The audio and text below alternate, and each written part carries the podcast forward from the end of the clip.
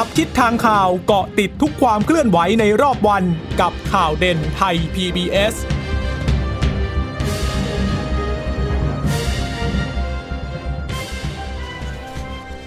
สวัสดีค่ะ สวัสดีค่ะต้อนรับคุณผู้ฟังสู่ข่าวเด่นไทย PBS ค่ะ เราพบกันเป็นประจำทุกวันจันทร์ถึงศุกร์บ่ายๆแบบนี้นะคะ อัปเดตข้อมูลข่าวสารที่เกิดขึ้นในรอบวัน แล้วก็จะได้มีการส่งต่อประเด็นไปยังข่าวค่ำมิติใหม่ทั่วไทยด้วยนะคะ เช่นเคยกับดิฉันจีราชาตาเอี่ยมรัศมีและคุณพึ่งนภาคลองพยาบาลค่ะ ค่ะ คุณผู้ฟังสามารถรับฟังข่าวเด่นไทย PBS ได้นะคะะผ่านทางเว็บไซต์ไทย PBS radio com หรือว่าจะฟังผ่านทางแอปพลิเคชันไทย PBS podcast ได้ด้วยนะคะะก็มีประเด็นข่าวมาให้ติดตามกันทุกวันค่ะจันถึงสุกอย่างนี้นะคะสำหรับความเคลื่อนไหวในวันนี้เนี่ยก็ยังคงมีเรื่องของการชุมนุมของไม่ใช่สิเขาเรียกว่าปรากฏการณ์การที่น้องๆเนี่ยแสดงสัญลักษณ์ทางการเมืองแสดงความคิดความเห็นในรั้วโรงเรียนนะคะ แล้ววันนี้เนี่ยก็นัดกันแล้วด้วยนะคะ บอกว่าเย็นวันนี้หลังเลิกเรียนไปไหนดีวันนี้ก็นัดกันไปนะคะ ไปที่กระทรวงศึกษาธิการ โดยบอกว่าจะเอานกหวีดเนี่ยไปเป่าด้วย ก็ไปเป่ากับรุ่นพี่ด้วยนะคะไปไปไปเป่าไล่รุ่นพี่ด้วยนะคะ รุ่นพี่ในที่นี้ก็หมายถึงว่ารัฐมนตรีว่าการกระทรวงศึกษาธิการนะคะ ก็จะไป ไปแสดงสัญลักษณ์ตรงที่บริเวณหน้ากระทรวงศึกษาธิการ แล้วเรื่องนี้ทางรัฐมนตรีเจ้ากระทรวงว่ายังไงเขาบอกว่าจริงๆเขาไม่อยู่นะ แต่จะพยายามกลับมาเร็วเพื่อมามามามามาต้อนรับนักเรียนอยู่เหมือนกันนะคะแล้วก็บอกว่าไม่รู้สึกอะไรถ้าน้องๆ นั้นจะมาก็เย็นดีก็ให้มากันเดี๋ยวดูเย็นนี้ค่ะ4ี่โมงเย็นว่าสถานการณ์บรรยากาศที่นู่นจะเป็นยังไงนะคะ ค่ะขณะเดียวกันนะคะการ ชูสามนิ้วการผูกโบสีขาวเนี่ยเขาก็มีการพูดถึงในระดับของคอรมอของของคณะรัฐมนตรีนะคะแล้วก็รัฐมนตรีเจ้ากระทรวงเองก็แน่นอนก็ออกมาพูดด้วยเหมือนกันนะคะ ทีนี้เขาก็มีการพูดถึงบอกว่าอย่างในแง่ของรัฐมนตรีศึกษาธิการเนี่ยก็พูดถึง เเรื่องนี้เหมือนกันที่บอกว่านายกเนี่ยก็พูดถึงการแสดงออกในเชิงสัญญลักษณ์ของนักศึกษาที่มีความเห็นต่าง นายกเข้าใจความหมายนะคะ แต่ว่าก็ขอให้ระมัดระวังที่จะกระทบกับปัญหาเศรษฐกิจได้ ดังนั้นก็เลยนายกฝากบอกผ่านทางคุณนัทพลมา บอกว่าให้กระทรวงศึกษาธิการแล้วก็กระทรวงอวเนี่ยกระทรวงการอุดมศึกษาเนี่ย พูดคุยกับกลุ่มนักเรียนนักศึกษาที่เขาออกมาแสดงความเห็นหาแนวทางที่เหมาะสมในการแก้ปัญหาต่อไป เพราะว่าจะได้ปัญหาจะได้ไม่บานปลายไปวงกว้าง แล้วไม่ไปกระทบกับทางปัญหาเศรษฐกิจด้วยนะคะ ซึ่งทางรัฐมนตรีศึกษาธิการเนี่ยก็เลยบอกว่าได้มอบหมายสพททำจดหมายแจ้งสถานศึกษาทั่วประเทศ ให้โรงเรียนให้ผู้บริหารและครูเนี่ยได้เข้าใจถึงการแสดงออกทางเสรีภาพของนักเรียน เปิดช่องทางให้นักเรียนในโรงเรียนได้ พูดคุยร่วมกับคณะกรรมการสถานศึกษา หรือว่าผู้บริหารสถานศึกษาและครูด้วย เพื่อหาทางออกแล้วจะเป็นการลดแรงกดดัน ก็เช่นเดียวกับทางรัฐมนตรีอวนะคะ ที่มองว่าการแสดงความเห็นทางการเมืองของกลุ่มนักศึกษาเนี่ยเป็นธรรมชาติของสังคมไทยอะมีการดำเนินการในลักษณะนี้มาอยู่เสมอ ดังนั้นก็เลยมองว่า ไม่จำเป็นต้องไปแก้ไขปัญหาอะไรหรอก เพราะว่าสักระยะหนึ่งก็เดี๋ยวปรับตัวเข้าหากันได้ นะคะค่ะขณะนี้วันนี้มีการประชุมสภานะคะนายวิโรธลักษณะดีสอนสสบัญชีรายชื่อของพรรคก้าวไกลเนี่ยก็นำเรื่องของประเด็นน้องๆ นักเรียนเนี่ยที่ได้แสดงความคิดความเห็น แล้วก็แสดงสัญลักษณ์ทางการเมืองในรั้วโรงเรียนเนี่ยเข้าไปอภิปรายพูดในสภาด้วย ก็จะมีการตั้งกระทู้ถามสดนะคะปรากฏว่าคืออยากจะตั้งกระทู้ถามสดแล้วก็ให้รัฐมนตรีเจ้ากระทรวงเนี่ยมาตอบนะคะ โดยคุณวิโรจน์เนี่ยก็ออกมาบอกว่าจากสถานการณ์ที่ ปรากฏอยู่ตอนนี้เนี่ยเขาบอกว่ามีอาจารย์เนี่ยคุกคามนักเรียนที่ทำกิจกรรมการแสดงออกทางการเมืองเชิงสัญลักษณ์ในสถานศึกษานะ นะคะ ซึ่งตอนนี้อย่างที่เรารู้ใช่ไหมคะ น้องๆ ก็จะมีการผูกริบบิ้นสีขาวตามกระเป๋าบ้างนะคะ หรือว่าที่บริเวณผมบ้างนะคะ แสดงสัญลักษณ์ชู 3 นิ้วกระดาษเปล่าบ้างแหละนะคะ แล้วบอกว่าตอนนี้เนี่ยครูอาจารย์บางคนเนี่ยนะคะก็ใช้วาจาข่มขู่เหมือนกับไม่ให้ทำถ้าเธอถ้าเธอยังทำอย่างนี้อยู่เนี่ยฉันจะไล่เธอออกฉันจะตัดคะแนนเธอนะ แล้วบางคนบางแห่งเนี่ยก็ถึงขั้นถึงลงไม้ลงมือกันทีเดียวนะคะและล่าสุดเนี่ย คุณวิโรจน์ก็บอกว่าบางที่บางแห่งก็มีข่าวว่าจะเตะนักเรียนเลยนะคุณวิโรจน์เลยบอกว่าตั้งคำถามต่อว่า เรื่องนี้เลยเป็นเรื่องที่น่ากังวลมาก โดยเฉพาะกับการที่ตำรวจเนี่ยเข้าไปในสถานศึกษาทำไม ก็ถือว่าเป็นการคุกคามอย่างหนึ่งนะเพราะว่าพื้นที่ของโรงเรียนเนี่ยนะคะเขามองว่าเป็นพื้นที่ปลอดภัยนะสามารถที่จะแสดงความคิดความเห็นเเสรีได้นะคะ ก็เป็นทีมที่ที่ไม่ควรที่จะมีบุคคลภายนอกกับเข้าไป และการที่ตำรวจเข้าไปเนี่ยตำรวจบางทีก็อาจจะเข้าไป อาจจะเป็นแบบ ถ่ายรูปหรือเปล่าหรืออะไรหรือเปล่านะคะทำให้สิ่งตรงนี้ค่ะที่ทางฝ่ายคุณวิโรจน์มองว่าเนี่ยเป็นปรากฏการณ์ที่คุกคามนักเรียนอยู่เหมือนกันนะนะคะทีนี้ก็เลยมีการตั้งกระทู้เรื่องนี้เพื่อที่จะให้รัฐมนตรีเนี่ยสอบเพื่อให้รัฐมนตรีนั้นตอบนะคะ แต่ว่าวันนี้รู้สึกว่าคุณนัทพลทิพสุวรรณเนี่ยรัฐมนตรีว่าการกระทรวงศึกษาธิการนั้นไม่ได้เข้ามานะคะ วันนี้ในเมื่อท่านไม่ตอบถึงปัญหาคุกคามนักเรียน นักศึกษาเป็นล้านคนแต่ให้ความสำคัญกับภารกิจอื่น คุณวิโรจน์ก็เลยบอกว่า หรือว่าท่านหนีสภาก็ไม่เป็นไร เพราะว่านักเรียนตอนนี้เขาใช้แฮชแท็กเลิกเรียนไปกระทรวงกันแล้วนะคะ นักเรียนก็คงจะไปเป่านกหวีดกันแซ่ซองก็หวังว่าท่านในฐานะเจ้ากระทรวงเนี่ยต้องหยุดการคุกคามเหล่านี้ให้ได้ตั้งแต่วันนี้เป็นต้นไปแล้วก็บังคับใช้ระเบียบที่สพทนั้นออกมาอย่างเคร่งครัดเมื่อวานนี้ทางสพทเนี่ยก็ออกหนังสือมานะรองเลขาธิการกพทก็บอกว่าออกหนังสือมาเป็นเป็นคำสั่งก็คือว่าไปถึงสำนักงงานเขตพื้นที่การศึกษาทั่วประเทศ บอกว่าให้โรงเรียนเนี่ยเป็นสถานที่แบบว่าเปิดรับฟังความคิดเห็นของนักเรียนได้นะคะ แต่ตรงนี้เนี่ยไม่รู้ว่าเป็นการที่จะลดทอนในเรื่องของปรากฏการณ์ที่เกิดขึ้นตรงส่วนนี้หรือเปล่านะคะ ค่ะก็ต้องดูเหมือนกันว่าจะจะคลี่คลายปัญหายังไง โดยเฉพาะเมื่อมี การกระทำในลักษณะของของของครูในลักษณะที่ ถูกมองด้วยว่าเป็นเป็นการคุกคามเด็กๆด้วยนะ อันนี้ก็เป็นเรื่องหนึ่งที่น่ากังวลเหมือนกัน ก็คงไม่ใช่แค่คุณวิโรจน์ลักษณะที่สอนเท่านั้นค่ะ ที่อยากจะชี้แจงเอออยากจะได้รับคำชี้แจงมาจากทางรัฐมนตรีนะคะ เพราะว่าทางคุณสมคิดเชื้อคงสสอุบลราชธานีของเพื่อไทย ในฐานะที่เป็นประธานคณะทำงานเพื่อติดตามการชุมนุมของกลุ่มนักเรียนนิสิตนักศึกษาและประชาชนในกมทปกครอง กรมทการปกครองสภาผู้แทนราษฎรเนี่ยก็พูดถึงเรื่องนี้เหมือนกันนะ ว่าได้รวบรวมเรื่องบ้องร้องทุกบางส่วนที่โรงเรียนปฏิบัติอย่างไม่เข้าใจกับนักเรียนในการแสดงออกในเชิงสัญญลักษณ์ แล้วก็มีการร้องทุกผ่านอินเทอร์เน็ตเข้ามาถึงกมทจำนวนมากด้วยนะคะ ก็มีการการทำงานของครูหลายโรงเรียนเนี่ยเริ่มรับข้อมูลของลูกหลานแล้วเข้าไปพูดคุยก็เชื่อว่า อาจจะมีบรรยากาศที่คุกคามแล้วไม่เข้าใจกันอันดีหรือเปล่านะคะ ทีนี้เนี่ยทางกมททราบว่าจะมีการชุมนุมอีกช่วงวันที่ 20ถึง21 อีกหลายแห่งเลย ก็จะประสานสสเพื่อไทยแล้วก็ทางคณะทำงานด้วย บอกว่าให้เข้าไปสังเกตการในแต่ละพื้นที่ แล้วจะนำข้อมูลมาเผยแพร่กับสื่อมวลชนด้วยนะคะ ทีนี้ก็เลยบอกว่าก็อยากจะให้รัฐบาลเนี่ย กลับมาดูแลลูกหลานตัวเองด้วยเหมือนกันนะ อย่างพลเอกประยุทธ์หรือว่าทางคุณนัทพลเนี่ยต้องมาดูเด็กๆ อย่าสร้างความแตกแยกอีกนะคะบอกว่าปากเนี่ยบอกอย่าแตกแยกแต่ในทางลับกลับให้เจ้าหน้าที่ไปตามโรงเรียนทั้งๆทที่นักเรียนเขาไม่ได้ทำอะไร แค่แสดงออกเชิงสัญลักษณ์ด้วยการชู 3 นิ้วก็อยากจะให้เปิดช่องให้เด็กๆเเขาได้หายใจกันบ้างนะคะ แล้วก็มีการพูดถึงในเรื่องของการออกหมายจับด้วยนะ อันนี้น่าจะเป็นในลักษณะของของแกนนำนักศึกษา ก็บอกว่าเออก็คงไม่เป็นผลดีกับรัฐบาล แล้วก็พูดย้อนกลับไปที่คุณนัทพลแหละก็บอกว่าท่านก็เคยใช้สิทธิ์ในยุคการชุมนุมกปปส วันนี้น่าจะต้องเข้าใจนะว่า ท่านก็เคยใช้สิทธิ์เหมือนกัน สมัยก่อนหนักกว่าตอนนี้อีกนะก็ในทวิตเตอร์เนี่ยเขามีการนำรูปของรัฐมนตรีว่าการกระทรวงศึกษาธิการเนี่ยในช่วงที่เข้าไปเป่านกหวีดในแต่ในช่วงนั้นนะคะ ที่มีการชุมนุมกปปสเนี่ยนะที่เข้าไปอยู่ในห้างทีเดียวนะคะเออเนี่ยน้องๆเนี่ยเขาเอามา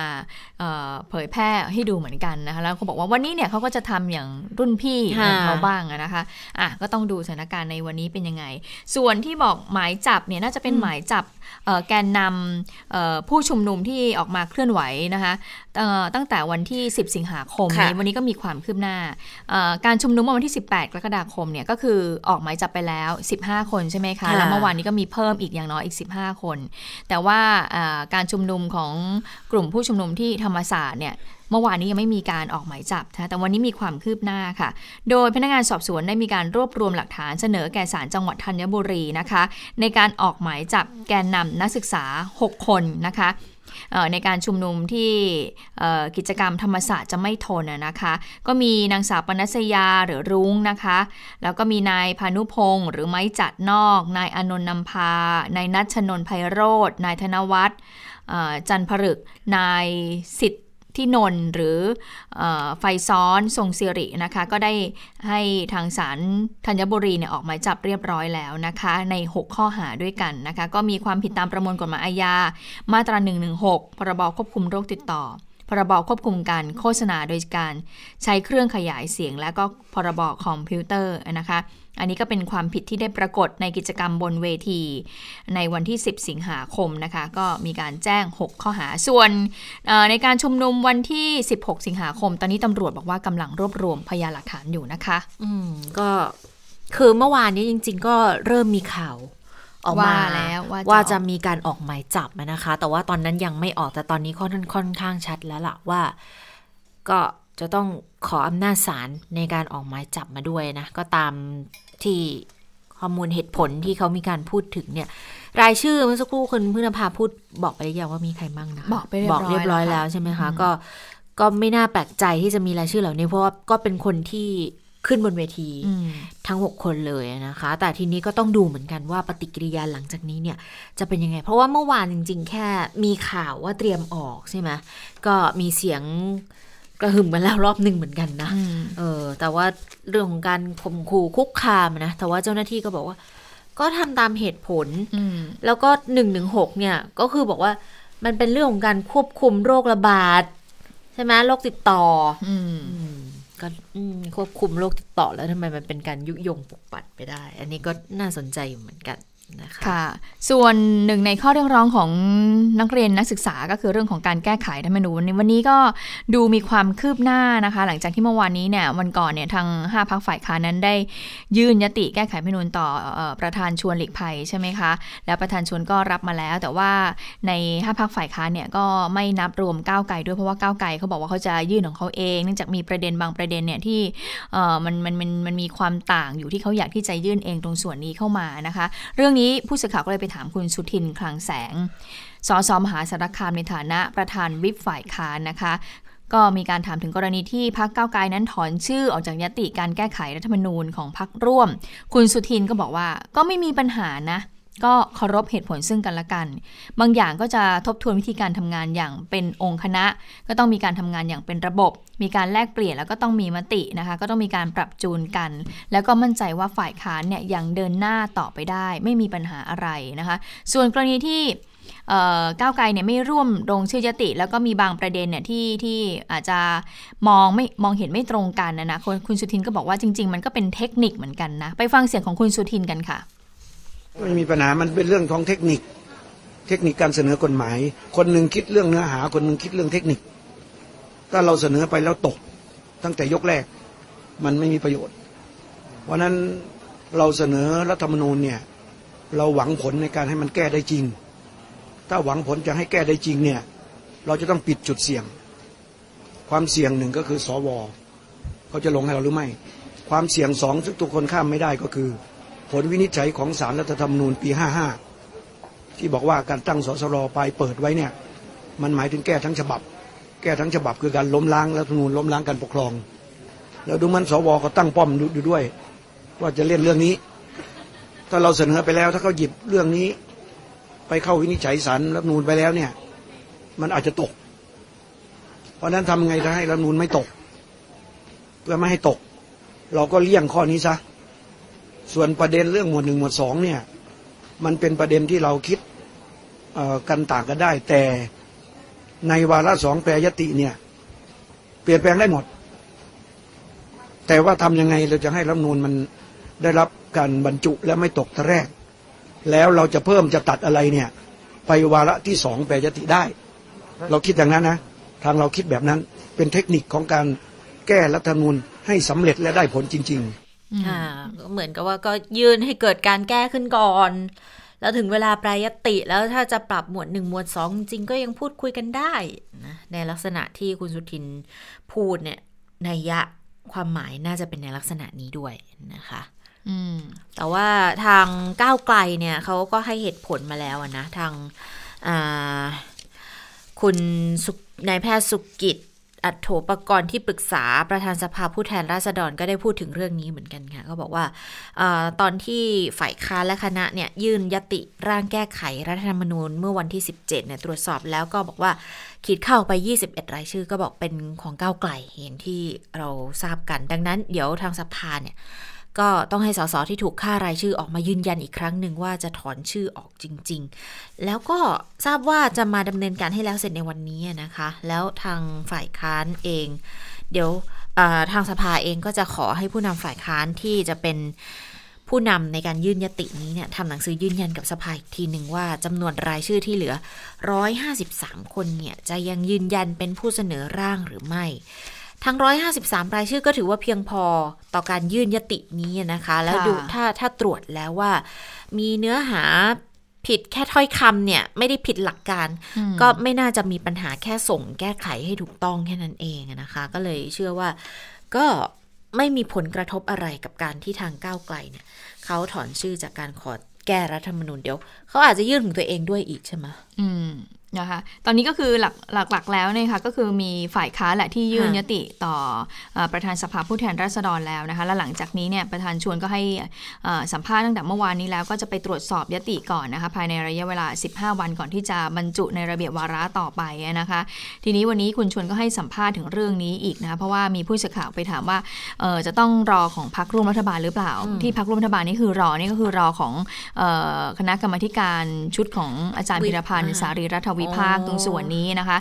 คุณชวนก็บอกว่าก็ไม่ต้องรอนะก็สามารถที่จะพิจารณาได้เลยนะคะไปฟังเสียงของคุณชวนในประเด็นนี้กันค่ะ ตามกฎหมายตามข้อบังคับนั้นหมายถึงว่าเมื่อเขาส่งมาแล้วเนี่ยก็ภายใน 15 วัน 15 วันนี้ก็คือเวลาที่ฝ่ายประจำก็จะตรวจสอบว่ายัตติดังกล่าวนั้นถูกต้องสมบูรณ์ตามที่กฎหมายรัฐมนูลกำหนดไว้หรือไม่นะครับ เพราะว่ามันเป็นยติที่ พูดง่ายๆก็คือการแก้ไขกฎหมายรัฐมนูลนี่ก็มีความสำคัญ เพราะฉะนั้นกระบวนการขั้นตอนมันจะกำหนดไว้มากเหนือไปกว่ายติพระราชบัญญัติโดยทั่วไปครับต้องถือวันที่รับวันนั้นเมื่อวานเซอร์เนี่ยนะครับ เป็นวันรับรับหนึ่งนะครับสิบห้าวัน ช่วงผมเชื่อสัปดาห์นี้เขาตรวจเสร็จวันภายในวันศุกร์นี้น่าจะมีการตรวจเสร็จเรียบร้อยว่ายติที่เสนอมันสมบูรณ์ตามที่กฎหมายกำหนดแล้วหรือไม่ ถ้าสมบูรณ์แล้วก็เราก็จับบรรจุได้เลยครับ แต่ทั้งหมดก็ไม่เกินสิบห้าวันครับ ไม่ไม่ไม่ต้องไปรอหรือว่ามีฉบับใดจะเสนอเข้ามาเพิ่มเติมหรือไม่ไม่ไม่ไม่มีความจำเป็นต้องไปรอครับท่านครับอย่างความการพิจารณาความชอบด้วยกฎหมายของยตินะฮะนั่นหมายถึงว่าการเสนอยติมาเนี่ยต้องต้องสอดคล้องกับรัฐธรรมนูญด้วยใช่ไหมฮะหรือว่าจะต้องพิจารณาความสุ่มเสี่ยงมากน้อยประการใดอ๋อไม่ไม่เลยครับ เรามาที่ดูตามเงื่อนไขที่กฎหมายกำหนดไว้ว่า การเสนอยติต่างๆนั้นกฎหมายรัฐมนูลกำหนดให้มีอะไรบ้าง แล้วก็เป็นไปตามนั้น เช่นจำนวนผู้เข้าชื่อเสนอ กฎหมายทั่วไปก็ไม่ได้กำหนดไว้อย่างนี้กรณีนี้เนี่ยต้องหนึ่งในห้าของสมาชิกทั้งหมด ก็สมาชิกทั้งหมดขนาดนี้ก็ 488กำลังจะเป็น 89 นะถ้าสมมติว่าที่สมุดปราการเรียบร้อยนะครับ ถ้าไม่มีปัญหาดังนั้นจำนวนผู้ เข้าชื่อนั้นก็จะต้องไม่น้อยกว่า 98 คนครับ อันนี้คือเงื่อนไขแรกที่ต่างกับกฎหมายอื่นครับค่ะ และส่วนที่จะมีการยื่นแก้ไขหมวด 1 หมวด2เนี่ยจะสามารถแก้ไขด้วยหรือไม่นะคะ ผู้สื่อข่าวก็ถาม คุณชวนก็บอกว่าฝ่ายกฎหมายก็จะเป็นผู้ตรวจสอบความถูกต้องว่าเป็นไปตามเงื่อนไขของรัฐธรรมนูญหรือไม่ แต่เมื่อสักครู่นี้เนี่ยคุณเจษตาก็บอกคุณผู้ฟังไปแล้วว่า คุณสุกิจอัโถปกรณ์ก็บอกไปเรียบร้อยว่า ก็คือถ้าจะ บรรจุวาระได้เลยเนี่ยก็คือวันที่ 28 สิงหาคม แต่ว่าในวันนั้นเนี่ย28 สิงหาคมมันก็จะมีหลายวาระเข้ามา ก็ไม่รู้ว่าประธานรัฐสภาเนี่ยจะหยิบเรื่องนี้เนี่ยขึ้นมาหารือในวาระแรกก่อนหรือเปล่า แต่ว่า แต่ถ้าให้ดีประชุมรัฐสภาก็จะมีการกำหนดร่วมกันนะคะในการประชุมวันที่ 15 กันยายน ก็ดูทำลายนี้ก็น่าจะประมาณกลางเดือนไม่ไม่ไม่น่าจะเกินกลางเดือนกันยายนนะคะ ค่ะ ก็โดยประมาณส่วนทางรัฐบาลเนี่ยตอนนี้ก็มีมติออกมาแล้วค่ะทางวิปรัฐบาลนะคะ โดยคุณวิรัตรัตนเศษเนี่ยก็ออกมาเปิดเผยถึงมติพักร่วมรัฐบาล เกี่ยวกับท่าทีในการยื่นแก้ไข เพิ่มเติมรัฐธรรมนูญ 2560 เนี่ยก็บอกว่ามติของพักร่วม ก็ออกมาแล้วว่าจะแก้ไขรัฐธรรมนูญมาตรา 256 ว่าด้วยการแก้ไขเพิ่มเติมรัฐธรรมนูญค่ะ แต่ว่าที่ไม่แก้ก็คือหมวด 1 บททั่วไป และหมวด 2 พระมหากษัตริย์นะคะ ส่วนหมวดอื่นๆ อยู่ระหว่างหารืออยู่ ส่วนแนวทางแก้ไขเนี่ยทางวิปรัฐบาลเสนอมาอย่างนี้บอกว่า ตั้งสภาร่างรัฐธรรมนูญโครงสร้างสสรออยู่ระหว่างหารือค่ะ แต่ว่าทั้งนี้ก็ยืนยันว่าการยื่นยตินี้เนี่ย จะยื่นพร้อมกันนะ จะได้เป็นเอกภาพแล้วจะได้ดำเนินการให้เร็วที่สุด แต่ทั้งนี้ทั้งนั้นก็คงจะต้องรอฟังผลการศึกษาของกมทศึกษาแนวทางแก้ไขรัฐธรรมนูญที่มีคุณพิรพันธ์สารีรัฐวิภาค เป็นประธานอย่างที่คุณนุภาพูดไปเมื่อสักครู่นี้นะคะ ค่ะ ส่วนกรณีที่ก้าวไกลเนี่ยเขามีความประสงค์ที่จะยื่นหมวด 1 หมวด 2 ด้วยนะคะ ในการแก้หมวดหนึ่งก็คือเมื่อวานนี้เราก็คุยกันไปแล้วค่ะก็คือหมวดทั่วไปหมวดทั่วไปสองก็คือเรื่องของสถาบันนะคะปรากฏว่าคุณศรีสุวรรณนักร้องนักร้องเรียนของเราเนี่ยแหละค่ะสีสุวรรณจันยาอ่าคุณศรีสุวรรณจันยาเนี่ยนะคะเดี๋ยวนี้ฉันนึกว่าโอ้คุณศรีสุวรรณเขาเปลี่ยนชื่อเป็นเอ่อเปลี่ยนนามสกุลเป็นนักร้องเหรออ่าไม่ใช่นะคะคุณผู้ฟัง ค่ะ ปรากฏว่าคุณศรีสุวรรณบอกอย่างนี้ค่ะ บอกว่าถ้าจะยื่นหมวด 1 หมวด 2 อย่างนี้เนี่ยนะ ก็เตรียมได้เลย เพราะว่าจะไปร้องกับกกตให้สอบพักก้าวไก่ที่จะมีการชงเรื่องในการแก้ไขรัฐธรรมนูญหมวด 1 หมวด2นะคะที่ว่าด้วยพระมหากษัตริย์ว่าเข้าข่ายเป็นปฏิปักษ์ต่อการปกครองหรือไม่ โดยบอกว่าถ้าหากผิดเนี่ยโทษถึงขั้นยุบพักทีเดียวอะก็เตรียมไว้ละคุณศรีสุวรรณนะคะ ค่ะ ส่วนทางภูมิใจไทย วันนี้เขาก็ออกมาแสดงจุดยืนแล้วด้วยเหมือนกันนะ ก็คือก็เป็นไปตามแนวทางที่วิปรัฐบาลพูดนั่นแหละ นั่นก็คือแก้อ่ามาตรา 256 สนับสนุนการตั้งสสร แล้วก็ก่อนจะยุบสภานะคะ แต่ว่าเรื่องของสอวอที่ก็เป็นหนึ่งในข้อเรียกร้องจากทางผู้ชุมนุมใช่ไหมคะหลังจากที่มีการชุมนุมใหญ่วันที่ 16 แล้วมีข้อเรียกร้องเพิ่มมาในช่วงท้ายที่บอกว่า ให้ยกเลิกไปเลย สว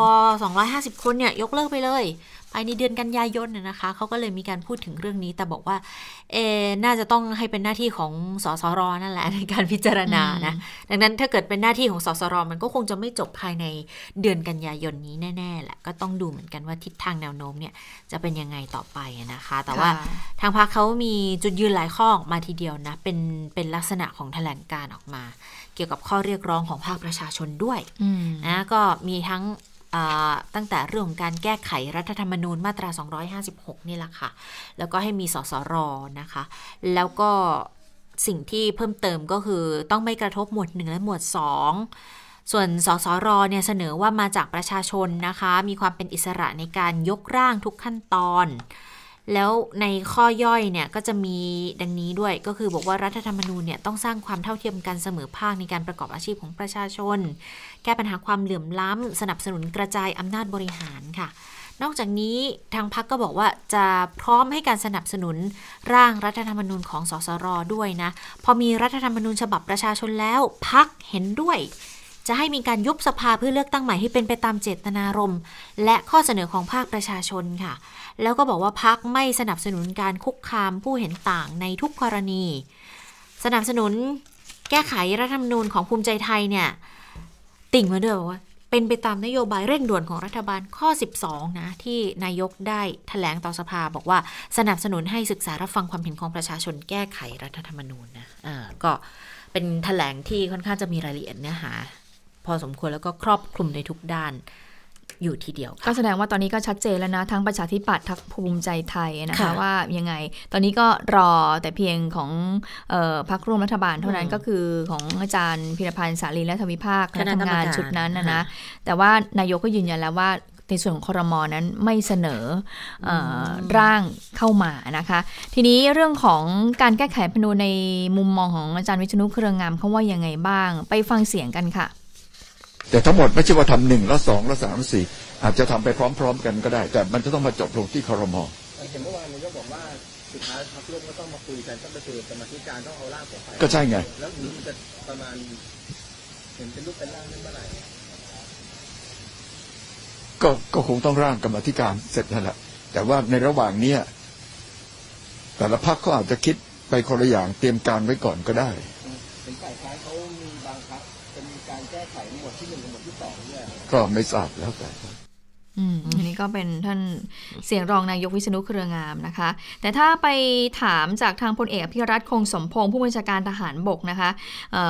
พลเอกอภิรัตคงสมพงศ์ก็บอกว่า ผมไม่คัดค้านการแก้ไขรัฐธรรมนูญนะเพราะว่าเป็นนกลไกทางการเมือง ที่สภาเนี่ยจะต้องเสนอผ่านกระบวนการตามกฎหมาย ซึ่งนายกเองเนี่ยก็ยินดีที่จะเปิดให้มีการแก้ไขให้เป็นไปตามกฎหมายนะคะพลเอกอภิรัตยังกล่าวเดี๋ยวบอกว่า ก็เป็นการหารือกันนะคะระหว่างผู้บัญชาการเหล่าทัพนะคะว่าเราถูกตั้งเป็นสว เราก็ต้องปฏิบัติในฐานะหน้าที่ตามรัฐธรรมนูญ เราก็คุยกันว่าเราเนี่ยไม่ควรรับเงินเดือนสองทาง เพราะว่าท่านเนี่ยถือว่าเป็นสวในตัวตำแหน่งด้วยนะคะะไม่ควรรับเงินเดือนสองทางในฐานะข้าราชการประจำเพราะว่าเป็นคำสั่ง นอกจากจะไม่รับยังคืนเงิน แล้วก็ยังชักเนื้อ 1,000ถึง2,000 บาท เก็บเงินเข้าสวัสดิการสว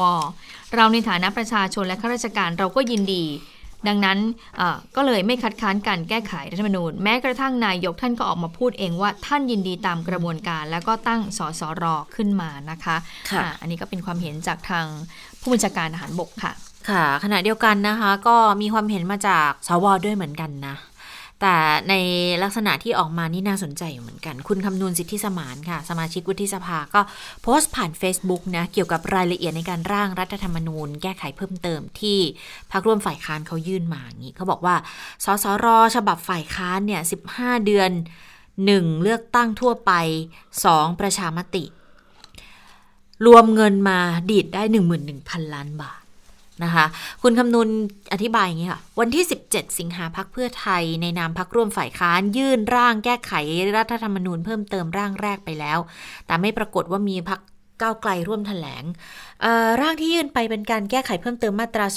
256 วิธีการแก้ 2 ประเด็นค่ะหนึ่งก็คือแก้ไขเนื้อในมาตรา 256 วิธีการก็คือใช้เสียงเกินกึ่งหนึ่งของรัฐสภาตามปกติเท่านั้น ไม่ต้องมีเงื่อนไขให้ได้เสียงของสวหนึ่งใน 3 ทั้งวาระ1และ 3 และต้องได้เสียงสสฝ่ายค้านร้อยละ 20 ในวาระ3รวมทั้งยกเลิกที่จะต้องนำไปลงประชามติในบางประเด็น ก็เท่ากับว่าเป็นการแก้ไขให้กลับไปเหมือนกับรัฐธรรมนูญฉบับก่อน ประเด็นที่ 2 ก็คือเพิ่มเติมหมวดใหม่ให้มีการจัดตั้งสภาร่างรัฐธรรมนูญหรือสสร เพื่อทำหน้าที่ยกร่างแทนปีแทนรัฐธรรมนูญ 2560 ทีนี้ขั้นตอนเนี่ยคุณคำนูนเขาก็ออกมาอธิบายโดยสังเขปนี้บอกว่ากำหนดสสร 200 คน จากการเลือกตั้งโดยตรงของประชาชนใช้จังหวัดเป็นเขตเลือกตั้ง พูดง่ายๆก็คือเอานวัตกรรมการเลือกสวตามรัฐธรรมนูญ 2540 กลับมาประยุกต์ใช้นะคะ แล้วก็ให้สสรเนี่ยตั้งกรรมธิการยกร่าง 45 คน องค์ประกอบจะมีสสร30 คำนึงถึงพื้นที่มีผู้เชี่ยวชาญอีก 3 3 สาขาสาขาละ 5 คน ก็รวมเป็น 15 คนค่ะ แล้วก็เปิดรับฟังความเห็นให้แล้วเสร็จใน 120 วันด้วย ห้ามแก้ไขเพิ่มเติมรัฐธรรมนูญหมวด 1 หมวด 2 แต่จะให้ รัฐสภาเป็นผู้วินิจฉัย อันนี้แหละที่พรรคเก้าไกลไม่เห็นด้วย อันนี้คุณคำนวณตั้งข้อสังเกตมานะคะ แล้วก็บอกว่าพอร่างเสร็จแล้วเนี่ย ก็ต้องส่งให้กกตไปทำประชามติ 45-60 วัน แล้วถ้าร่างตกไปไม่ว่าจะด้วยสาเหตุใดให้สสรหมดสมาชิกภาพไป ทีนี้คุณคำนวณก็เลยบอกว่าต้องเข้าใจตรงกันก่อนค่ะว่า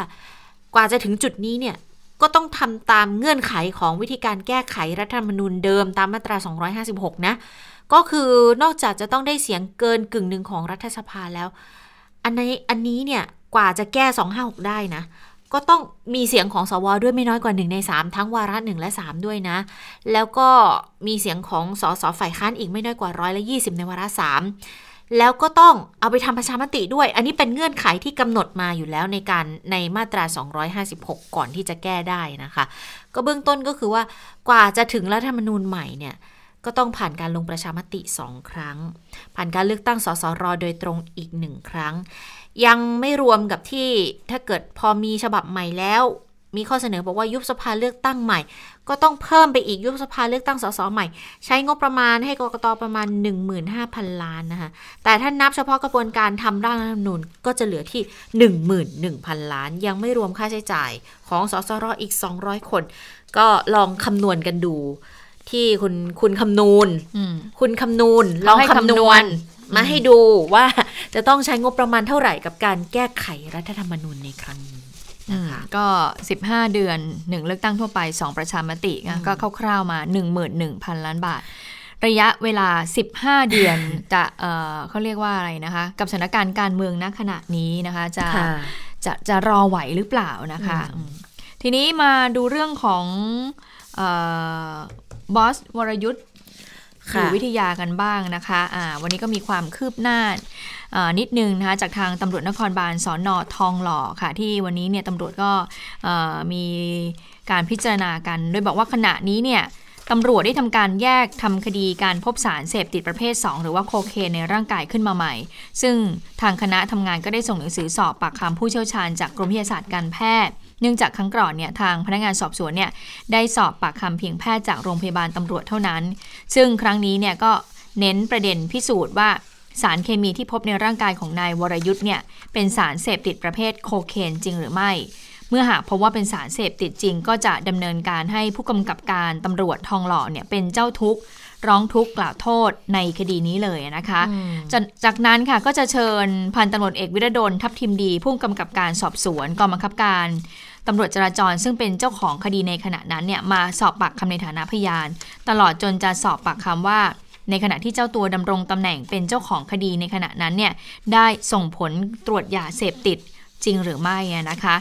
รวมไปถึงต้องทำการสอบปากคำผู้เชี่ยวชาญเกี่ยวกับการหาสารยาเสพติดด้วย เนื่องจากก่อนหน้านี้ก็ผลการตรวจจากแพทย์ที่ยืนยันว่า พบสารเคมีในร่างกาย 4 ชนิด ไม่จัดเป็นยาเสพติด แต่ก็มีสารบางตัวเนี่ยที่เเกิดจากการทำปฏิกิริยาในร่างกาย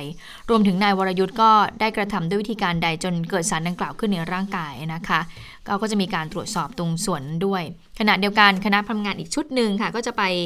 ออสอบปากคำพยานอีก 3 ปากนะคะ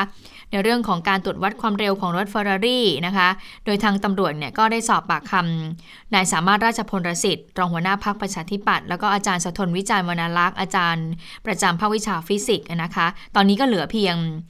คุณสุชัชวีร์ สุวรรณสวัสดิ์นายกสภาวิศวกรเท่านั้นนะคะ ก็ จะสอบพยานตามกรอบที่อัยการให้ไว้ค่ะ คือ 20 สิงหาคม หากไม่ทันก็จะส่งสำนวนบางส่วนไปก่อนค่ะค่ะ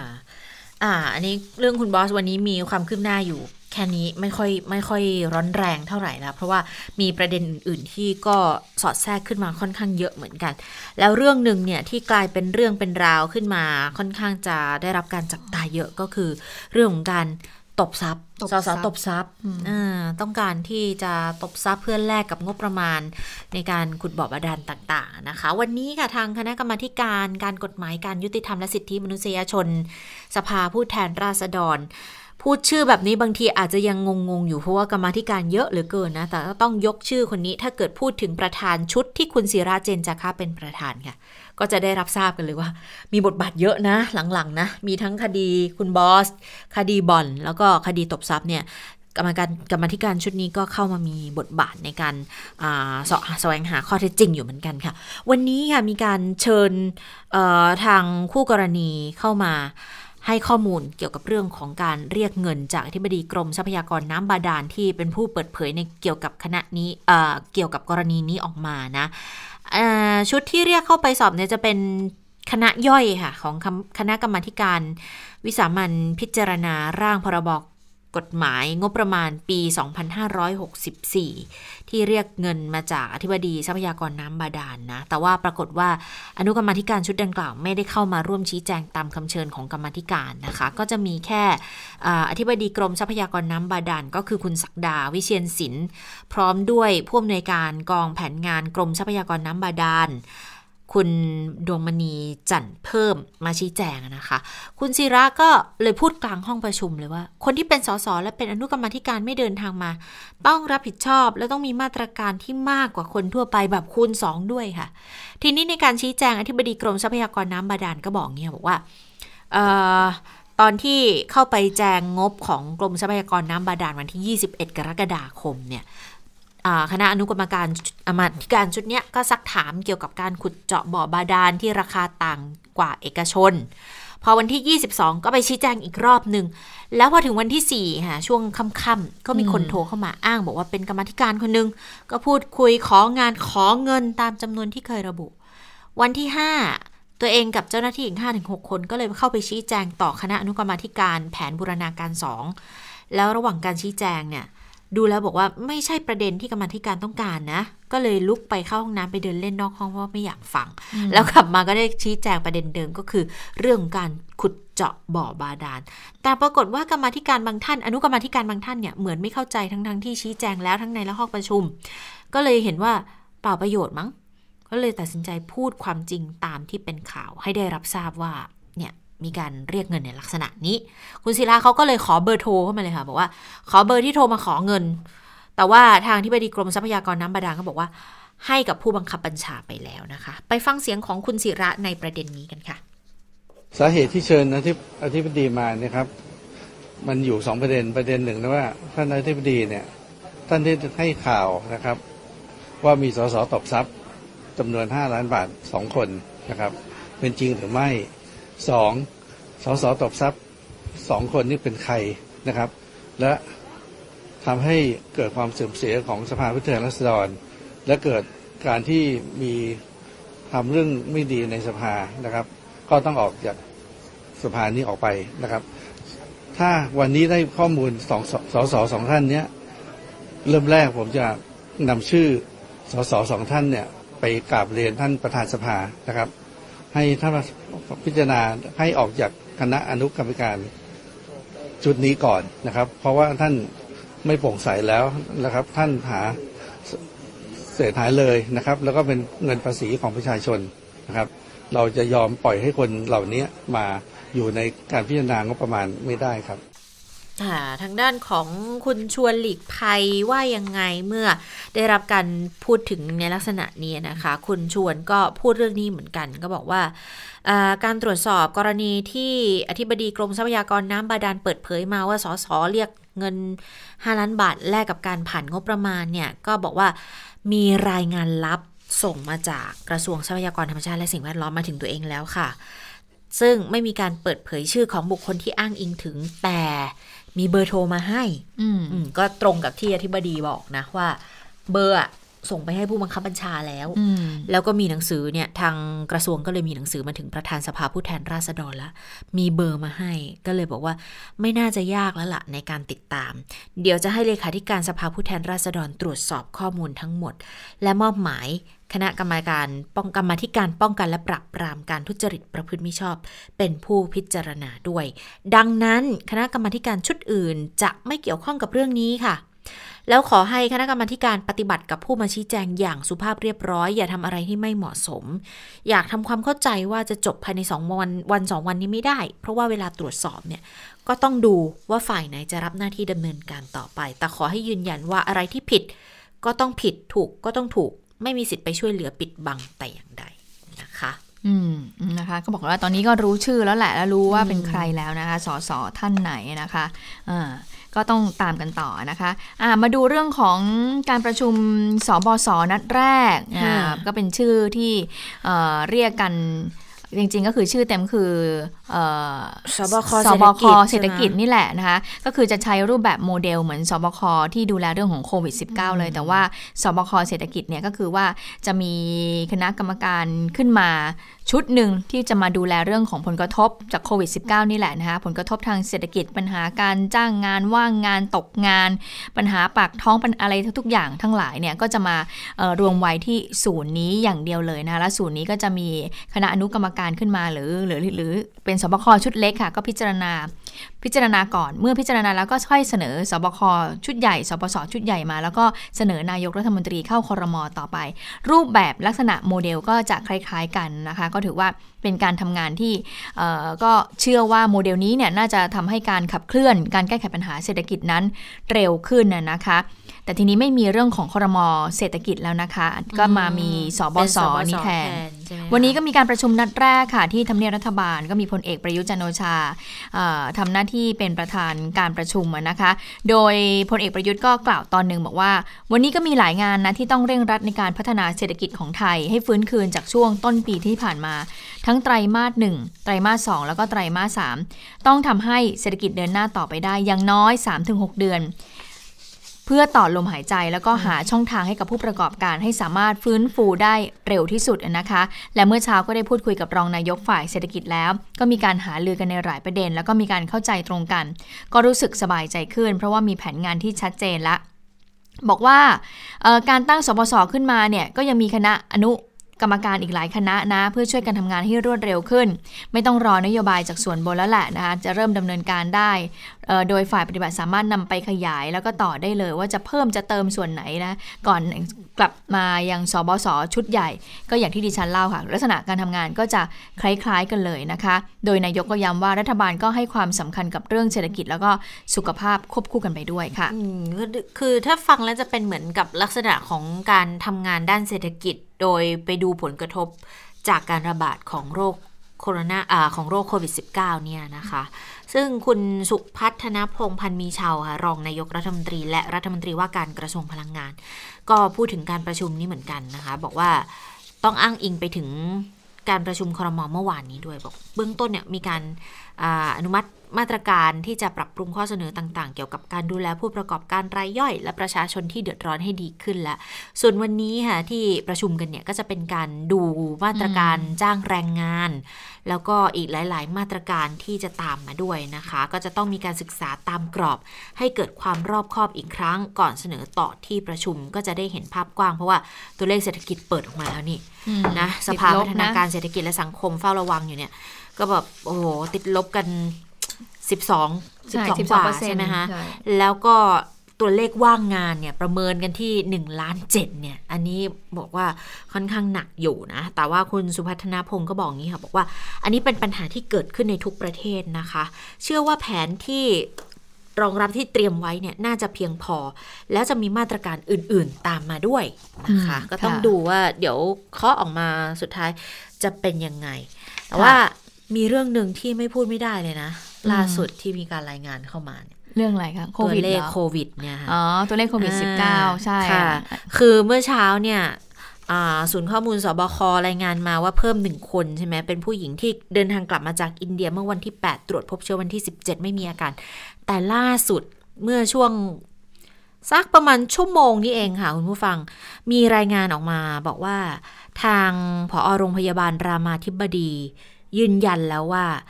พบ ผู้ที่ติดเชื้อโควิด -19 คือเป็นคนที่เดินทางกลับมาจากสหรัฐอาหรับเอมิเรตส์แล้วกักตัวอยู่ในสเต e ควอนตินครบ 14 วันแล้วด้วยนะ แล้วก็ออกมา แต่ปรากฏว่าเข้าโรงพยาบาลมาอีกรอบหนึ่ง แล้วตอนเข้าโรงพยาบาลมาอีกรอบนี่แหละค่ะ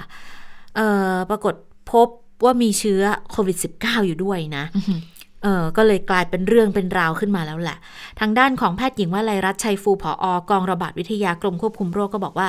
ก็ได้รับรายงานเคสนี้แล้วนะคะ เบื้องต้นก็อย่างที่บอกว่ากลับมาจากดูไบอยู่ที่สเต e ควอ r นตินครบ 14 วัน เดี๋ยวคงต้องสืบสวนสอบสวนโรคต่อไป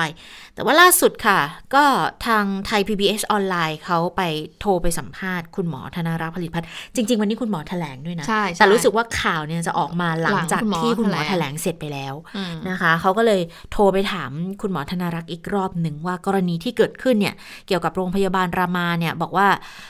มีคนติดเชื้อเนี่ยแล้วเดี๋ยวโรงพยาบาลรามาเขาจะแถลงตอน 17 นาฬิกานะคะ คุณหมอก็บอกว่าตอนนี้กรมควบคุมโรคตรวจสอบข้อมูลอยู่นะคะ ก็กำลังตรวจสอบจากผู้เชี่ยวชาญอย่างละเอียดจะได้ทำให้มันตรงกันว่าเเชื้อที่พบเนี่ยเป็น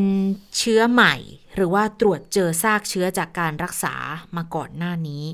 เออ แต่ถ้ารักษามาก่อนหน้านี้ แล้วทำไมถึงอยู่สเต e ควอ r นติน14วันล่ะอืมเพราะจริง ๆ ถ้าเกิดตรวจตรวจเจอเชื้อก็อยู่สเต e ควอ r นตินเขาต้องส่งไปรักษาที่โรงพยาบาลใช่ไหมอืมเออ อันนี้แหละที่น่าสนใจอยู่เหมือนกันนะคะว่าอืม เดี๋ยวคงต้องดูให้ให้ละเอียดให้ชัดเจน อันนี้ก็ยังไม่ชัดเจนด้วยกันะคะว่าเอ่อหญิงคนนี้เนี่ยออกมาจากเซตควอนตินกี่วันแล้ว แล้วก็ใช่ไปอยู่ที่ไหนใช่แล้วเกิดว่าติดจริงเนี่ยก็หูต้องย้อนกลับไปเลยคนในก็บ้านก็คนในกระบวนคอคการสอบสวนโรคนั่นแหละใช่ค่ะเหมือนเดิมเหมือนเดิมเลยทีเหมืนี้อนต้องเดิมย้อนไทม์ไลน์กลับไป แล้วว่าใครอ่าอยู่ใกล้ชิดกับเอ่อหญิงคนนี้บ้าง หญิงคนนี้ไปไหนมาไหนบ้างนะคะ เพราะฉะนั้นแล้วตอนนี้เนี่ยสถานการณ์ก็ไม่ได้ไว้ว่าไม่น่าไว้วางใจเลยนะคะ คือคือ วันนี้ที่ฉันก็ดิฉันก็เพิ่งทำเองนะมใช่เออเรื่องวิเคราะห์เกี่ยวกับว่า คือคุณหมอก็เตือนแหละอืมคุณหมอธีรวัตรอะ ก็เตือนก็บอกว่า จริง ๆ ทั้งคุณหมอหลาย ๆ คนเลยที่เกี่ยวข้อง ทางกระทรวงก็ตามก็พูดอยู่แล้วแหละว่า มันไม่ได้หมายความว่าไม่เจอไม่ได้หมายความว่าเชื้อมันหมดไปจากประเทศไทยนะ มันยังอยู่แหละเพียงแต่ว่ายังไม่เจอ ดังนั้นก็ควรตรวจเชิงเอ่อตรวจเชิงรุก จะได้ดูซิว่า มีตรงไหนที่อาจจะสุ่มเสี่ยงแล้วจะกลายเป็นคลัสเตอร์ขึ้นมาอีกหรือไม่ แต่ตอนนี้ก็ชัดเจนละว่าอืมคงจะต้องตรวจกันอย่างจริงจังอีกครั้งแล้วนะคะ ดังนั้นสิ่งที่ทำได้ณขณะนี้ สวมหน้ากาก ล้างมือบ่อยค่ะๆแล้วก็เว้นระยะห่างอ่าด้วยแล้วตอนนี้อย่างที่เอ่อเราได้ทราบกันเวียดนามก็กลับมาระบาดอย่างนี้ระลอกสองนะ คุณหมอเอ่อธนรักษ์ผลิพัฒน์เนี่ยก็เลยได้เอ่อมีการเก็บไปรวบรวมประเด็นมา แล้วก็ให้เราดูว่าปัจจัยที่ทำให้เวียดนามเนี่ยเกิดการระบาดระลอกสองเนี่ยมันเพราะอะไรนะ ไปฟังเสียงของนายแพทย์ธนรักษ์กันค่ะ เวียดนามเนี่ยการแพร่ระบาดระลอกที่สองเนี่ยมีปัจจัยอะไรที่สำคัญนะครับ ตอนนี้จะว่าไปจริงๆเนี่ย สาเหตุสำคัญที่ก่อให้เกิดการแพร่ระบาดระลอกที่สองของเวียดนามนี่ก็ยังไม่แน่ชัดนะครับว่าตกลงมาจากต่างประเทศ หรือว่าเกิดจากการติดเชื้อภายในประเทศ ถ้าเกิดจากการติดเชื้อในประเทศนี่ก็คือยังมีผู้ป่วยหลงเหลืออยู่นะครับโดยที่ยังทางการไม่สามารถตรวจเจอ แล้วก็วันดีคืนดี ก็มีผู้ป่วยอาการรุนแรงเดินเดินเข้าโรงพยาบาล ก็เจอผู้ป่วยเป็นกลุ่มก้อนแรก ๆนะครับ หรืออันที่สองก็คือผู้เดินทางเข้ามาจากต่างประเทศนะครับ ซึ่ง ข้อมูลจากวันที่ 14 สิงหานะครับ การตรวจพบผู้เข้าเมืองผิดกฎหมายชาวจีนของเวียดนามนี่ก็ก็แสดงให้เห็นนะครับถึงความสำคัญของการที่จะต้องเฝ้าระวังแล้วก็จัดการผู้เข้าเมืองผิดกฎหมายนะครับ ซึ่งประเทศไทยก็ทราบกันดีนะครับ เราก็มีคนกลุ่มนี้อยู่อยู่พอสมควรเหมือนกันอืมเรื่องของคนเข้าเมืองผิดกฎหมายคุณหมอก็ยอมรับ บอกว่ามีคนกลุ่มนี้อยู่เยอะเหมือนกันแล้ว แล้วจริง ๆ ของเราก็ก็ตรวจเจอ หลายจุดแล้วเหมือนกันนะว่ามีการลักลอบเข้าเมืองผิดกฎหมายเนี่ยอย่างที่เชียงใหม่ก็เพิ่งเจอไปใช่ไหมคะแล้วก็ทางอ่าฝั่งหนองคายอืมก็เจอเหมือนกันนะแล้วแล้วอันนี้เนี่ย ยิ่งหนักเลยเพราะว่า เข้ามาแล้วเสียชีวิตด้วย ก็ต้องไปสอบสวนโรคกันอีกว่าสรุปแต่ที่ยืนที่เสียัยนชีวิตว่านี่เป็นอะไรกันแน่เออแต่ผลตรวจว่าที่เสียชีวิตเนี่ยที่ที่บอกว่าเข้าเมืองมาเป็นคนลาวเข้าเมืองผิดกฎหมาย ผ่านทางพรมแดนธรรมชาติที่จังหวัดหนองคาย ก่อนที่จะเดินทางต่อมาที่จังหวัดอุดรธานี แล้วก็เสียชีวิตในเวลาต่อมา ตรวจสอบพบแล้วนะคะ ก็คือไม่ได้มีการติดเชื้อโควิด -19 แต่อย่างใดนะคะอืมส่วนสาเหตุเนี่ยเดี๋ยวจริง ๆ เลยว่าเกิดจากสาเหตุอะไรกำลังพิสูจน์กันอยู่นะคะเด็กทีนี้คุณหมอธนรัตน์ก็เลยฝากเอาไว้เรื่องของแรงงานต่างด้าวที่หลบหนีเข้าเมืองมา บอกว่าบ้านเราค่ะก็เยอะเหมือนกันเพราะอย่างที่เวียดนามก็มีในกรณีนี้เหมือนกันนะคะอ่าค่ะแต่ทีนี้เนี่ยเรื่องเรื่องที่พบคนมาเลเซีย ที่กลับบ้านกลับจากเมืองไทยแล้วติดเชื้อตอนนี้เนี่ยคุณหมอบอกว่ากำลังประสานข้อมูลขอตรวจซ้ำอยู่นะ แต่ว่ายังไม่ได้รับผลด้วยเหมือนกัน แต่เขาบอกว่าจากการสอบสวนโรคเนี่ยตอนอยู่เมืองไทยไม่มีอาการป่วยไม่ได้ติดเชื้ออะไรทั้งสิ้นนะคะ แล้วก็คนที่สนิทสนมคลุกคลีกับเขาเนี่ย ก็ตรวจที่เชียงใหม่แล้วก็แบบก็ไม่เจอเชื้อเหมือนกันนะอืมดังนั้นเขาก็เลยมองว่ามีโอกาสแพร่เชื้อในไทยค่อนข้างน้อย เพราะว่าไปตรวจพบเชื้ออยู่ที่มาเลเซีย แต่มันก็ทิ้งไม่ได้นะ ถึงข้อข้อสงสัยต่าง ๆ เพราะว่าตอนนี้เนี่ยมันเริ่มมีสัญญาณจากหลาย ๆ ประเทศเพื่อนบ้านรอบ ๆ แล้วด้วยนะว่าเอ่อก็ต้องระวังอย่างเวียดนามที่คุณหมอยกตัวอย่างเป็นเคสขึ้นมาใช่ไหมคะหรือเกาหลีใต้ที่ตอนนี้ก็ต้องงดเว้นการจัดกิจกรรมทางศาสนาไปแล้วเนี่ยเพราะว่าไปเจอเป็นคลัสเตอร์มาอีกแล้วอะนะคะ ดังนั้นก็เลยเออค่อนข้างที่จะต้องเฝ้าระวังกันอย่างเต็มที่ด้วยเหมือนกันนะคะะคุณสาวรักษ์มาแล้วนะคะ วันนี้เป็นยังไงบ้างคะคุณสาวรักษ์สำหรับสถานการณ์ที่เรา จะต้องติดตามกันคือมันไม่ได้มีแค่เอ่อโควิดแล้วล่ะตอนเนี้ยเพราะว่าค่ะมีหลาย ๆ สถานการณ์ที่มันโอ้ร้โหอนแรงแทรกขึ้นมานะคะการเมืองนี่ก็ร้อนแรงในหลายประเทศนะดิฉันก็ยังงงว่าเอ๊ะทำไมจู่ๆช่วงนี้ดูเหมือนผู้นำหลาย ๆ ประเทศนี่ตกชะตาเดียวกันก็คือถูกประชาชนออกมาขับไล่นะคะค่ะอะไปดูที่มาลีก่อนประเทศมาลีเนี่ยอยู่ในทวีปแอฟริกาคุณผู้ฟังหลายท่านอาจจะไม่คุ้น อาจจะบอกเอ๊ะอะมีด้วยเหรอชื่อประเทศมาลีมีนะคะก็คือ M A L I อยู่ในแอฟริกา ก็เป็นข่าวใหญ่นะคะ เพราะว่าผู้นำของมาลีก็คือนายอิบราฮิมบูบูบาคาเคอีทานะคะเป็นประธานาธิบดี ปรากฏว่าเมื่อคืนค่ะ ถูกทหารเนี่ยไปควบคุมตัวนะคะ แล้วก็นายกรัฐมนตรี แล้วก็เจ้าหน้าที่ระดับสูงของรัฐบาล โดนจับหมดนะคะ ทหารเนี่ยจับตัวไปไว้ที่ฐานทัพที่อยู่นอกเมืองหลวงค่ะ และในเวลาต่อมา ก็ นายอิบราฮิมนะคะก็ออกมาแถลงทางผ่านทางโทรทัศน์ว่า การแทรกแซงของกองทัพทำให้ตัวเขาไม่มีทางเลือก และเพื่อหลีกเลี่ยงการนองเลือดเขาเลยตัดสินใจลาออกจากตำแหน่งผู้นำประเทศ แล้วก็ยุบสภานะคะ แต่แน่นอนเมื่อดูจากสถานการณ์ที่เกิดขึ้นแล้วเนี่ยก็คล้ายๆกับถูกบังคับแหละว่าจะต้องลาออกเพราะว่าถูกทหารควบคุมตัวไปแบบนี้นะคะ เหตุการณ์นี้เนี่ยเกิดขึ้นหลังจากที่มีการชุมนุมประท้วงขับไล่ผู้นำคนนี้ นะคะ หลังจากที่นายเคียอีทาเนี่ย จริง ๆเขาเพิ่งชนะเลือกตั้งนะคะ แล้วก็ได้เป็นผู้นำมาสมัยที่2แต่ปรากฏว่ามีประชาชนจำนวนไม่น้อยค่ะ ไม่พอใจในตัวผู้นำคนนี้ เนื่องจากว่าพบปัญหาการทุจริตคอร์รัปชันบริหารประเทศ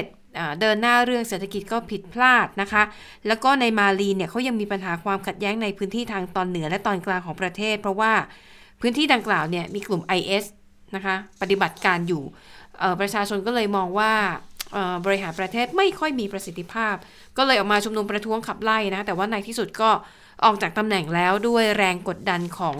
กองทัพนั่นเอง ส่วนที่เบลารุสค่ะ ยังคงวุ่นๆกันอยู่นะคะ ผู้นำของเบลารุสก็คืออเล็กซานเดอร์ลูคาเชนโกเป็นประธานาธิบดีอยู่ในตำแหน่งมา 26 ปี ก็เรียกได้เลยว่าเป็นเผด็จการนะคะ เพราะว่า เขาใช้อำนาจเหล็กในการปกครองประเทศ คือแม้ว่าเบลารุสเนี่ยเคยเป็นส่วนหนึ่งของอดีตสหภาพโซเวียต แม้ว่าโซเวียตจะล่มสลายไปแล้ว แต่ว่าเบลารุสเนี่ยถูกปกครองโดยกฎเหล็ก คล้ายๆกับในยุคอดีตสหภาพโซเวียตเลย ประชาชนก็ไม่พอใจมาก ส่วนตัวของนายลูคาเชนโกเองเนี่ยนะคะ นานาชาติเขาตั้งฉายาให้ว่าเป็นเผด็จการคนสุดท้ายของยุโรป ซึ่งก่อนหน้านี้นะคะประชาชนก็ออกมาชุมนุมประท้วงไม่พอใจ เพราะว่าผลการเลือกตั้งเมื่อวันที่ 9 สิงหาคมที่ผ่านมา นายลูคาเชนโกเนี่ยมีคะแนนนำถึง 80%แต่คนเชื่อว่าน่าจะโกงเลือกตั้ง เพราะว่าคู่แข่งที่เป็นฝ่ายค้าน ก็ได้รับเสียงนิยมมากพอสมควร แต่ว่าฝ่ายค้านที่เป็นผู้หญิงนะคะ เธอได้คะแนนไปแค่ 10%เท่านั้น คนก็เลยเชื่อว่านี่โกงเลือกตั้งแน่ ๆ ก็เลยออกมา รวมตัวประท้วงผลการเลือกตั้ง แล้วก็ลามไปถึงการประท้วงขับไล่นายอเล็กซานเดอร์ลูคาเชนโกออกจากตำแหน่งด้วยนะคะ แล้วก็ต้องบอกว่าผู้นำคนนี้เนี่ยเรียกว่าท่าทางเป็นคน เป็นคนที่มีท่าทีกลับกรอกคือพูดกลับไปกลับมานะคะ ก่อนหน้านี้เนี่ยผู้นำเบลารุสนะคะกล่าวหาวลาดิเมียร์ปูตินผู้นำของรัสเซียว่ารัสเซียพยายามจะเข้ามาแทรกแซงการเมืองในเบลารุส พยายามจะโค่นตัวเขาเนี่ยให้ลงจากอำนาจ แต่ว่าพอผ่านไปสัปดาห์หนึ่งค่ะ กลับไปหันไปเอาใจปูตินนะคะ หลังจากที่ปูตินบอกว่ารัฐบาลปูตินเนี่ยพร้อมที่จะสนับสนุนทุกอย่างที่จำเป็นให้แก่เบลารุสนะคะเพื่อเรียกว่าเพื่อเคลียร์ปัญหาในประเทศ ก็เลยทำให้ผู้นำของเบลารุสเนี่ยหันไปญาติดีกับปูตินอีกครั้งนะคะ แต่ว่าหลายคนมองว่าอันนี้น่าจะเป็นแผนของรัสเซีย ที่อาจจะเสนอว่า เดี๋ยวรัสเซียอาจจะส่งกำลังเข้ามาช่วย เพื่อปราบปรามประชาชนหรืออะไรก็แล้วแต่ แล้วรัสเซียจะคงทหารไว้ในเบลารุสเพื่อยึดนะคะ เพราะอย่าลืมว่าเบลารุสเนี่ยเคยเป็นส่วนหนึ่งของโซเวียต รัสเซียก็อาจจะอยากได้กลับคืนเข้ามา อันนี้เป็นการการตั้งข้อสังเกตนะคะ แต่ความเคลื่อนไหวที่น่าสนใจก็คือ กองทัพเนี่ยของเบลารุสเขาเคลื่อนกำลังไปบริเวณชายแดนด้านที่ติดกับลิทัวเนีย แล้วก็อ้างว่าจะจัดการซ้อมรบ นะคะมีการเคลื่อนกำลังพล คนก็เลยกังวลว่าเอ๊ะเคลื่อนรถถังเข้ามาแบบนี้เนี่ยจะเป็นข้ออ้างในการใช้กำใช้อำเรียกว่าอะไรนะใช้กำลังจัดการกับผู้ประท้วงหรือเปล่า ก็เรียกว่าตอนนี้ระแวงกันระแวงกันไปมาไปมานะคะระหว่างรัฐบาลกับชาวเบลารุสนะคะแล้วก็ที่น่าสังเกตคือประเทศลิทัวเนียเนี่ยเป็นประเทศที่ตอนนี้แกนนำฝ่ายค้านเนี่ยลี้ภัยไปอยู่ที่นั่นนะคะ ก็เลยเป็น กำลังจะกลายเป็นประเด็นระดับภูมิภาคไปแล้วแหละ เพราะว่าไปดึงเอานาโต้เข้ามาเกี่ยวด้วยนะคะ โดยอ้างว่านาโต้เนี่ยอาจจะเข้ามาวางแผนทำอะไรสักอย่างนะคะ ก็เป็นความกังวลที่กำลังต้องจับตาดูนะคะ ในเบลารุสว่ารัสเซียจะเข้ามาเกี่ยวข้องไหมนาโตเนี่ยก็จะวุ่นวายไปด้วยหรือเปล่า ในขณะที่แกนนำฝ่ายค้านประกาศว่า ถ้าหากมีการเปลี่ยนแปลงเกิดขึ้นจริงเนี่ย ผู้นำฝ่ายค้านพร้อมที่จะทำหน้าที่เป็นผู้นำประเทศ เพื่อนำไปสู่การเปลี่ยนผ่านนะคะปิดท้ายด้วยสถานการณ์เรื่องโควิด -19 นะคะที่ประเทศออสเตรเลียค่ะ รัฐบาลประกาศว่าได้ทำข้อตกลงนะคะเขาเรียกว่าหนังสือแสดงเจตนาจ้างนะคะว่าต้องการจะซื้อวัคซีนโควิด -19 ที่พัฒนาโดยมหาวิทยาลัยออกฟอร์ดของอังกฤษ กับบริษัทยาเอสตราเซเนกานะคะ แล้วรัฐบาลบอกว่าถ้ามันสำเร็จนะ รัฐบาลออสเตรเลียจะซื้อวัคซีน แล้วแจกฟรีให้กับประชาชนทุกคนที่มีอยู่ประมาณ 25 ล้านคนนะคะ ซึ่งเขาบอกว่าสาเหตุที่เลือกซื้อออทำข้อตกลงซื้อวัคซีนตัวนี้เนี่ยเพราะถือว่าเป็นวัคซีนที่ดูปลอดภัย แล้วก็ดูมีประสิทธิภาพมากที่สุดณเวลานี้นะคะ แต่ก็ยังบอกไม่ได้ว่าวัคซีนเนี่ยจะพัฒนาแล้วเสร็จเมื่อไหร่นะคะ ก็ น่าจะปีหน้านะคะอย่างเร็วสุดก็คือต้นปีหน้า เพราะว่าวัคซีนตัวนี้เนี่ยมีรัฐบาลหลายประเทศเลยนะคะ ที่ทำข้อตกลงสั่งซื้อไปแล้ว ทั้งสหรัฐอเมริกา รัสเซีย เกาหลีใต้ ญี่ปุ่น จีนแล้วก็บราซิล เอ๊แต่รัสเซียนี่เขาบอกว่าเขาผลิตของเขาเองได้แล้วไม่ใช่เหรอ อาจจะสั่งซื้อไว้ล่วงหน้าก่อนหน้าที่ของตัวเองจะทำสำเร็จกันเหนียวไว้อีกทางหนึ่งนะคะ ค่ะเอาละค่ะ ทั้งหมดก็คือข่าวเด่นไทย PBS วันนี้ค่ะ เราทั้ง 3 คนลาไปก่อน สวัสดีค่ะ สวัสดีค่ะ สวัสดีค่ะ